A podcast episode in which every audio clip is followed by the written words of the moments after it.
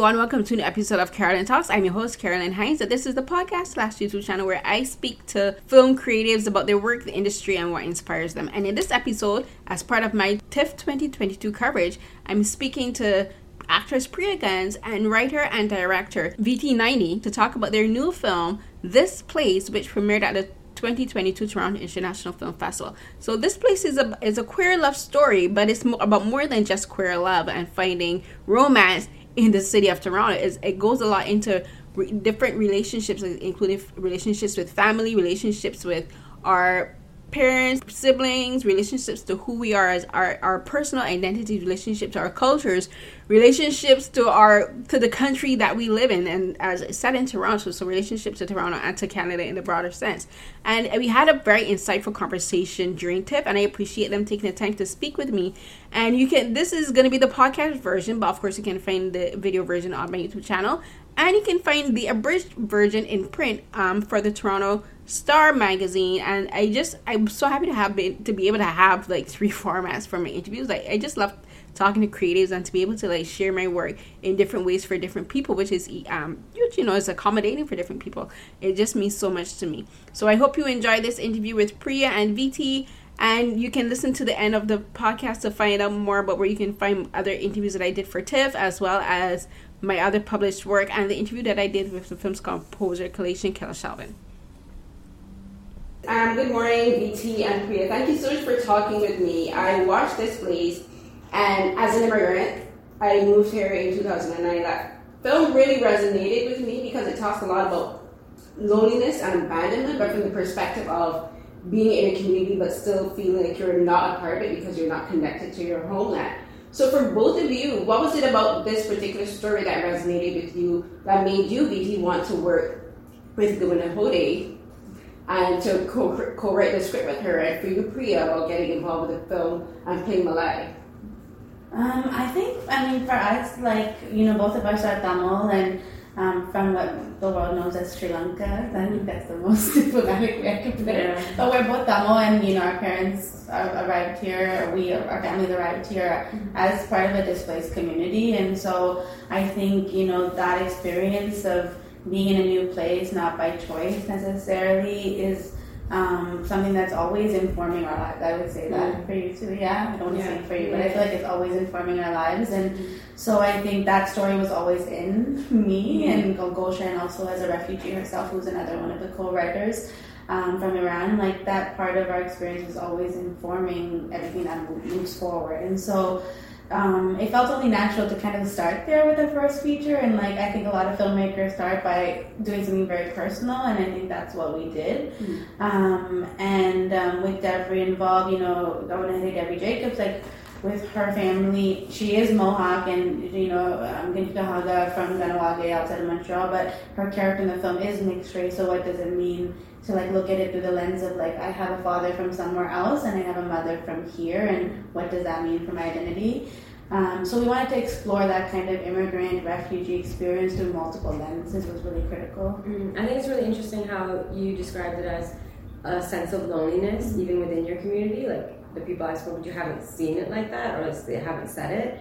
And for me personally, reading the script and it being this place, play on this place, um, I moved from Toronto in 2009 partly because yeah i felt lonely or alienated because of many different reasons one being poor i think mm-hmm. you feel that in like capitalist society and where i've lived elsewhere feeling that sense of you know that desire to have or be a part of a community but not have that and it's interesting because after being in the film it made me really think about you know what communities am i a part of mm-hmm. and almost wanting and yearning for that so that really connected me with the script. There's a lot more things that resonated with me from with the script and my reality. Yeah, I think the film is does. I think you guys do a very good job of showing there's different types of loneliness and exclusion within community because this film is also the second film that I've seen where it mentions or refers to the Oka crisis, mm-hmm. which happened in 1990 And for a lot of people, especially a lot of immigrants, they move to Canada in particular thinking Canada is a utopia. And they always say Canada is not a utopia. Mm-hmm. Canada has a lot of racism, a lot of xenophobia, especially towards the indigenous people. And like the first one that I saw there was Beans. Beans talks about the Oka crisis from a more personal perspective, but this kind of shows like the external where like what would have happened for people who were living outside the Mohawk community at that time. And the choices they had to make, do I stay where I am or do I go back home where my people and my land is being challenged. And it's interesting that you have the father um, of who, who says, I left Iran for because of conflict, and they came here and there's conflict too. And it's interesting because a lot of people, when they, they leave a lot, of especially a lot of immigrants and refugees, they flee to Canada as a refuge. But then they're not thinking of how Canada itself has a lot of issues for indigenous people as well for other people of color. They don't I think a lot of immigrants don't do research Mm-mm. about how racism is permeated through Canadian culture and how capitalism affects immigrants. Because when you move here, you you face experience racism. I've experienced racism yeah. as an immigrant here, and I always tell people research. Like, mm-hmm. don't just come here and think everything's all hunky dory because Canada has done an extremely mm-hmm. good job of PR marketing. Mm-hmm. And for the both of you, like the film kind of touches on that because we have the perspective of the mm-hmm. father, but then also of the of the mom who's like, there, this is a problem in our community. And so for both of you, how did you go about when you were um, going through production? Did you guys have any discussions about how those topics were being handled in the film and like your own experiences as well? I mean, I think we were all on set, like all the writers were on set. Devery was one of the writers and also played um, Goniosta herself. And um, it's a constant conversation that was happening, you know, even the first day of set, you know, the rituals that we did, the mm-hmm. conversations that we had, the note that I had for the crew maybe was, you know, foreign to what was, or ignorant really to what was mm-hmm. um, going on for the people involved in the communities focused on in the film. Um, it was a constant conversation. We were having conversations in makeup chairs mm-hmm. and hair, in art direction. Costume designers were talking. The costume designer uh, Charlene, she was talking to everyone about their specific mm-hmm. culture. So there was a constant learning and effort to learn in that process, and I think that was really critical. Um, but and that was so natural Oh, so natural. Happen. Yeah, you guys were having conversations, makeup chairs, like you and Devery were having conversations. You're saying, you know, off camera, yeah. and, and I think like we just really wanted it to be a space and a set where that conversation was possible. Mm. And I think because all of the writers were on set a lot, like we were able to answer people's questions, and we had done so much work writing on it. Mm. And we not ever enough. The work is always going, but spending four years together writing a script, having intimate, vulnerable conversations about your own communities, your notions about each other, or lack, you know, lack of knowledge about each other, I think creates this kind of trust and um, for Talgan to keep having those conversations and to invite other people into that conversation. So it, I think it's been a journey, and I think what happened on set was reflective of what had happened in our writers' room for three, four years. For me, reading it um, off the page, it was written in a way where you can't help but ask certain questions, mm-hmm. or you can't help but like wonder, oh, you know, why is this here? Why are they having this conversation? It's just there. And I think they did a really good job of that um, reading the script, I knew I want to be a part of this. I want to be a part of Nayani's production and everyone else who's involved because you know that if they've written this, you know they're going to film it and it's going to be produced in a particular way where you can feel like comfortable to have those conversations. Um, so I think y'all did a really good job with that. Mm-hmm. I think the goal of the film, I appreciate the goal of the film was for that people would have conversations mm-hmm. as a result. Like you mentioned the scene with the father, like we wanted him to say that because there are so many of us who come here and we don't, like you said so well, like don't know the history here and also don't understand how our histories are tied yeah. and those legacies are connected. It's not saying they're all the same because they're definitely not, but that you know imperial colonial experience that we have all experienced, we've all went through and our communities have connects us, and I mm-hmm. think we have a responsibility to be in solidarity with each other and to understand and learn about each other. And that's what this film really where it started was like, how do we figure out a way to be in better relationship and solidarity and so then what kinds of questions and stories do we build around those questions? Right. And like the main part of the film is the, the burgeoning romance between Malaya and Konahoste yeah. but I think is I think it was really important that their first discussion is about what about their own conceptions about each other racially and culturally. Because I thought it was so like, I thought it was so interesting that um, Malai, she says, "Oh, I didn't realize that you were um, indigenous or Mohawk," and she was like, um, "I thought you were like Iranian." Because like the lady in the supermarket thought that she, that going to Hostel was Yeah. uh, um, Iranian as well, and then she also thought that you she didn't know about Sri Lanka or Tamil, Yeah. and she was like, "Oh, I thought you were Indian." Yeah. And that and the thing that clicked in my head is how for a lot of um, people of color in particular, we have preconceived notions of what each other look like culturally because of um, put it strictly, um, white perceptions of people of color in media. Yeah. Like like Yeah. they present Native Americans and First Nations people looking one particular way, and then when you meet them, you're like, oh wait, you guys cover a whole range of Right. phenotypes and, and look, Right. looks variously as well as for South Asians and Southeast Asians. Well, it's interesting that you mentioned. I have like just an anecdote. Like when we were writing, um, Golshan brought up this story about her dad and her uncle was like, and I think that's the same case for people around the world. Saw country western movies, right? Yeah. U.S. country western movies.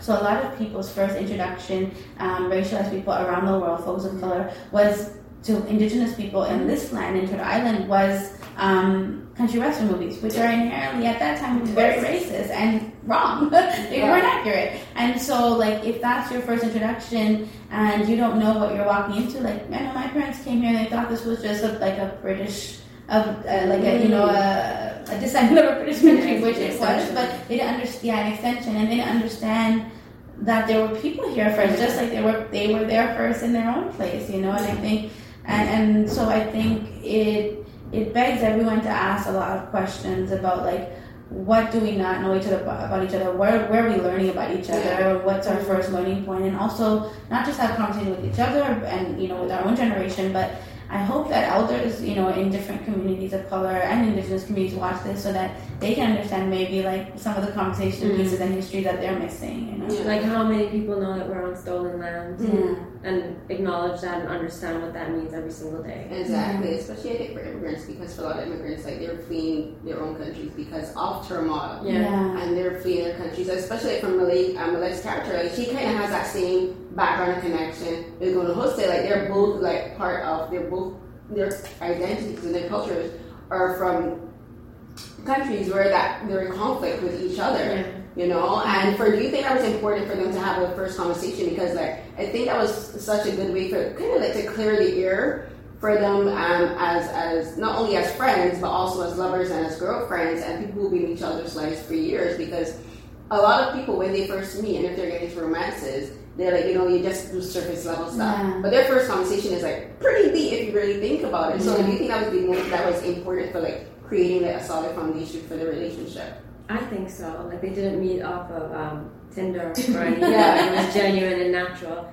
Um, and I think that there are people who do have those conversations, and they're both um, warm-hearted, well, thoughtful or thoughtful people. Mm. With both the characters, they have a lot of depth to them. Yeah. So it would, it's only natural that they would have that conversation. Mm. Um, and I think it's an interesting one too, not to generalize, but I think like in the Tamil community and for a lot of different types of refugees and immigrants um, coming here, you're here, it's your safe haven, you made it, you take a deep breath, you do the nine to five, you put your head down, and you carry on Mm. without actually realizing what is happening on this land, what has happened. So that conversation was so important, I think, and very well written in that we're showing people, you know, this is it, this is a fountain, without saying. Yeah, what are we complicit in, Yeah. right? By Mm. by pretending that it's not happening or Mm. not learning, it choosing not to learn about it. And it, that that scene in the shisha spot, it actually was supposed to be the second meetup, and we added. I mean, people who see the movie, we added another scene between. We're like, maybe we don't get there just right, you Yeah. know. We need to see like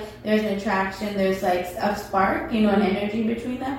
But that scene, you know, we talked about it last night with the other writers. I was with them, and we just like we worked on that. It probably took us the longest that one scene because we were also afraid of what we were saying. Right, we're like, you know, there are some lines in that that you know um, can hit people differently, and I, but I think people who get it get it, and that's it's for them. You know what I mean? And but people who don't, they'll hopefully like take away from it and want to learn more. But we spent a lot of time figuring out how are we going to have this conversation that still it still has a bit of flirtation to it. Yeah. It still has like you know, intimacy. You still see the sparks, but you also see like two people being unafraid or even if they are afraid, willing to confront these things about each other that they don't know or that they have assumptions about. And so I think that scene is really critical, and I think it's the one that resonates with a lot of people because it shows the reality of a relationship. Like, yeah, you fall in love, it's joyful, it's cute, it's it's like head over heels, whatever, all those things that we want when we see a love story. And at the same time, our realities are we can't have partnership mm-hmm. without those kinds of conversations. And yeah. so we're gonna have them on screen. Yeah, it was like a meet cute, a meet cute in Toronto. Like, I'm like, how does that happen? but um, another aspect of the film, like I mentioned at the beginning, is kind of like loneliness and disconnect from culture. But then it's also familial loneliness as well because I I talked a bit about how you can be disconnected in your own culture, but you can be disconnected in your own family because it's interesting that both um, and Quinhista are separated from their fathers, and they're separated from their fathers for two different reasons, but like they still have that same disconnect. And and for Malai, she has an older brother who, um, because his father left and the mother has passed on, he takes on the burden, but also the duty of raising her and letting her go to school, so that but he has to work.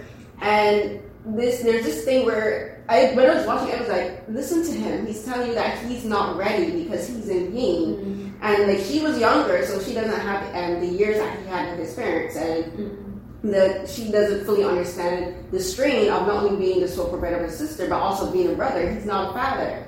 He didn't go into this thing knowing that I'm going to have a responsibility. Father, he's I'm a brother. This is not supposed to. be I love how you watched yeah. the film. really? Yeah, I, I just hear like wow, you really watched it like sensitively. Yeah. Thank you. Yeah. Yeah, I was just like, girl, listen to the man. He's in pain. Like, stop trying to force him to reconnect with a man mm-hmm. that he doesn't. That he had to kind of like break himself emotionally away from because he's like, if I'm gonna raise my sister, I can't dwell on my the pain yeah. of my, my father leaving. But she doesn't get that. And what do you think was it about Malai that made her kind of like not yet? Because I can kind of relate to that from my own personal experience with my parents and my siblings. But what do you think was it with Malai where she was just not getting that? That's what he was trying to say. Mm, that's an interesting question. I think. Hmm. Okay, I'm gonna think out loud here the relationship she has with her brother is one that I really love and appreciate. It's very similar to the relationship I have with, or had and have with my brother. Um, in that, when you are in a first generation, second generation family, and your parents are struggling in whatever way they are, um, you look towards your siblings and you work, you provide financially. You grow up way too soon, mm-hmm. um, and that was um, Arun's situation um, Malai too, but particularly him in terms of providing financially. I think that maybe she wasn't able to connect or understand that he wasn't ready because she saw him as like this hmm. this figure, like paternal, but also um, a brother, a friend, um, her rock. Hmm. So maybe that's why. But I'm trying to think a little deeper here. Yeah, I mean, I think like even right. I mean, it's a really good question. Mm-hmm. I don't mm-hmm. even know if I considered it. I mean, I think. I, to be honest, I think that's important to be. Like, I think we created a character where we knew parts of her, and I think mm-hmm. when people ask questions, we're discovering yeah. parts of her that maybe we didn't consider. I mean, I think like you get used to it sometimes. You get used to being cared for. It's not that you are not thoughtful or you don't respect what they've done. And I think by the end, you start to see that she's seeing him as a more whole person, you know. And it's not to say she didn't before, but she does in a new way, mm-hmm. I think. And I think that's also the beauty of growth. Over time, like if you can have these vulnerable conversations, which they do, they slowly do, and you can address things and you can look at the complicated parts of life and not gloss over them because sometimes life will not allow you at some point comes to head. And I think that gives room either for you to continue doing that or for you to think, maybe let's take a different route. I think it's just a matter of being maybe younger, having somebody as your rock, and then you realize your rock is also bleeding, you know yeah. what I mean? And I think um, that's her journey is to understand her brother as part of her journey in the film is understand her brother as a, a more wholer person, person, who has to do something in his own way, even if it looks different from hers, you know, and respect it. Yeah. Do you think that them getting that kind of resolution with their father, but also this resolution with the conflict that they were having between each other, is what helped her to accept going to Houston when she came back. Because I was kind of afraid Richard was going to be like, "You were not here." This is me being super dramatic and yeah, yeah, yeah. She was like, "You weren't here, but I needed you." yeah. And I'm like, "Well, she needed to go home too." But then, but do you think that's what helped her to uh, just like take her back in when she comes back um, and just be like, okay, like I see you and I accept you for Yeah. leaving me, but I understand why you did it because it's kind of the same symmetry. Definitely, everything that Malai had gone through, I think, put into perspective what Yosta may have gone Mhm. through, and also gave her the opportunity to reflect on her own life and her own trauma um, in her own way. Yeah. Yeah, I think, I mean, our intention was like sometimes you just gotta take a minute. Like Yeah. sometimes life gets in the way, and that's real, right? Like we have other respons Yes, we want, and especially as racialized women, right? Like especially as you know, Black, Indigenous, other women of color. Like I think there's like a you're almost socialized to raise everybody else and take care of everyone else and be mindful of everybody else, and then adjust. And I think and do things, be a superwoman, you know, and do everything at once. And we didn't want that. We wanted two people who were like you know, Yosta sends a boundary, Malai has to respect it. Then Malai realizes she's actually also got to deal with her own stuff, you know. And I think when they come back together and Yosta comes back and, you know, you and to complicate that idea, like somebody didn't abandon you, they had to move forward for Yeah. themselves. And mm-hmm. the difference between like that's not abandonment, that's taking care of yourself Yeah. and be clear about it. She was very clear, you know, and to come back and be like, I did those things and I, I want to apologize and I just want to tell you. And I think, like you said, Malai at that point has also done some work and it's like, okay, let's try, you know, let's let's let's see what Yeah. happens. And then we don't show exactly what happened, but we we give people a taste of what could happen, you know. I love that about the film. I remember me and Devery going over one scene, and I remember. I don't remember what scene it was, but my Malai's response was, "What the fuck? What do you mean?" And Devery starts laughing, and I'm like, "Oh, sorry, sorry, sorry. That's all right. That's all right." Um, but I love how um, the film shows like healthy boundaries Yeah. and respecting and honoring people's boundaries, and also taking a moment for yourself. Um, I don't think we see that enough. Hmm, it's true. And we have time for one more question. So, for the two of you, what does the word, what does the title "This Place" mean? Because I find for this film in particular, it has like many different meanings. And one of the things that struck me at the end is like in the beginning, when Devery's character she arrives in Toronto, she passes by this mural, and I, and I know where that mural is too. And she passes by that mural, and like we don't get to see the flag of the um, of the, the, the five tribal flags, you know, um, the Haudenosaunee uh, flag. But then at the end, we get to see this. We, we get to see what it is actually stopped to look at, and it was just like to me that this place represents like is this place Canada, this place Toronto, but also this place where you where we are as people emotionally, and you've arrived at this place of like not full resolution, but this place of like, okay, I can take the next step forward. And like for me, that's what I kind of interpret it as. So for the both of you, what does this place mean? I mean, I think what all of what you said is what, what's come up for all of us. I and originally the title I think was Golshan, one of the writers, the writers who came up with it. Um, I can't remember. I can't remember exactly who came up with everything at this point, but I know the title was her, I think, and it was this play on the word displaced, right? Mm. So yes, this place, Toronto. I love that you said it's like this place that you arrive with all your feelings. Like all of that is true, and it's also this idea of like people have been displaced to this land and this particular place Yeah. being Toronto, and then people have also been displaced on their own land. And I think that like we wanted to pay homage to that experience, even though it's difficult and complicated for all of us. Um, this idea of displacement, because so many BIPOC communities have experienced displacement in so many different regards and continue to. And so, yes, it's a play on displacement and displaced, but it's also, yes, about this place, um, this place that you arrive together, this place where you meet, where you fall in love. You know, the, oh, I think everyone is meeting people at different places in the film, and so it's a homage to that. Yeah, I agree 100%. And I would also say um, or stress the idea of this place being this land that we're on. I think that's really important for people to recognize that there is a history that we need to acknowledge and understand moving forward. And that's why the mural was so important. I do want to like just like shout out Philip who's like the Cote, who's the artist of that mural, and that's why we returned to that mural so that people remember that yes, this is a beautiful love story, complicated families, all of that, and like at the end of the film, also remember we're still on someone Yeah. else's land. Yeah. Yeah. Yeah. Thank you so Thank much. you so much. Thank you. So nice talking to you. Such a great film watching. Yeah. Oh, thank you. Like yeah, some of the best Amazing. questions I've so far. Yeah, thank you. Yeah, sometimes Yeah. my friends are really doing interviews. I'm like, am I thinking too hard about this. No, I wasn't expecting it. That was perfect. Thank you. Okay, thank you. Yeah, thank you.